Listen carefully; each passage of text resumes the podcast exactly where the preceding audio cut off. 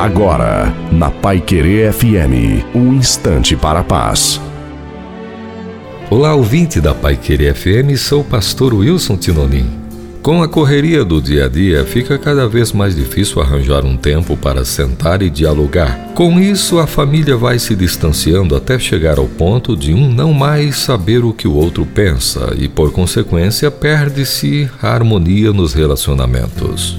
Precisamos gerenciar melhor nossas vidas, ter mais tempo para cuidar dos filhos, conversar com eles e orientá-los. O diálogo é capaz de captar situações, atitudes e pensamentos que ainda não vieram à tona e é a principal ferramenta para estabelecer uma família sarada e feliz. A Bíblia diz: sejam prontos para ouvir, que através do diálogo a nossa família e amigos venham ser curados de seus conflitos e quando errarmos com as nossas palavras devemos ser humildes e nos consertar para termos relacionamentos saudáveis. Pense nisso, pratique isso e viva melhor.